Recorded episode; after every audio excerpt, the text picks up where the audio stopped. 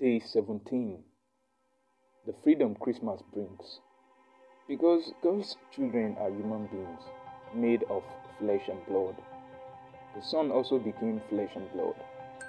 For only as a human being could he die, and only by dying could he break the power of the devil, who had the power of death.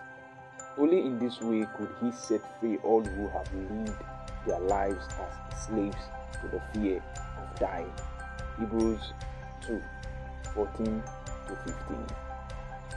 The reason Jesus became a man was because what was needed to bring freedom for men was the death of a man who was more than a man. When God put on a human body in the incarnation, he gave himself over to death. Christ did not risk death. He chose death. His life did not end in death.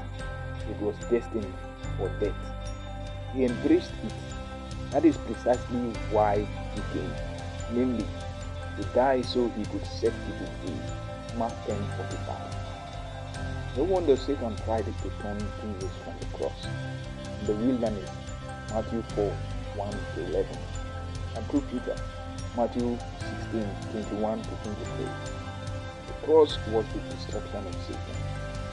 How did Jesus destroy him? Hebrews 2.14 says that Satan has the power of death. That means Satan has the ability to make death fearful. The power of death is the power that holds men in bondage through fear of dying. It is the power to keep men in sin so that death comes as a dreadful thing. But Jesus nullified Satan his power. He disarmed him. He made for us a breastplate of righteousness and makes us immune to Satan's condemnation. How did he do this? By his death. Jesus wiped away all our sins. And a person without sin cannot be condemned by Satan.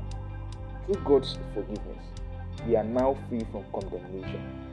Satan's plan was to destroy the rule of God in our hearts by condemning us in God's own courtroom. But now in Christ, there is no condemnation. This is what Christmas is for namely, freedom. Freedom from the fear of dying.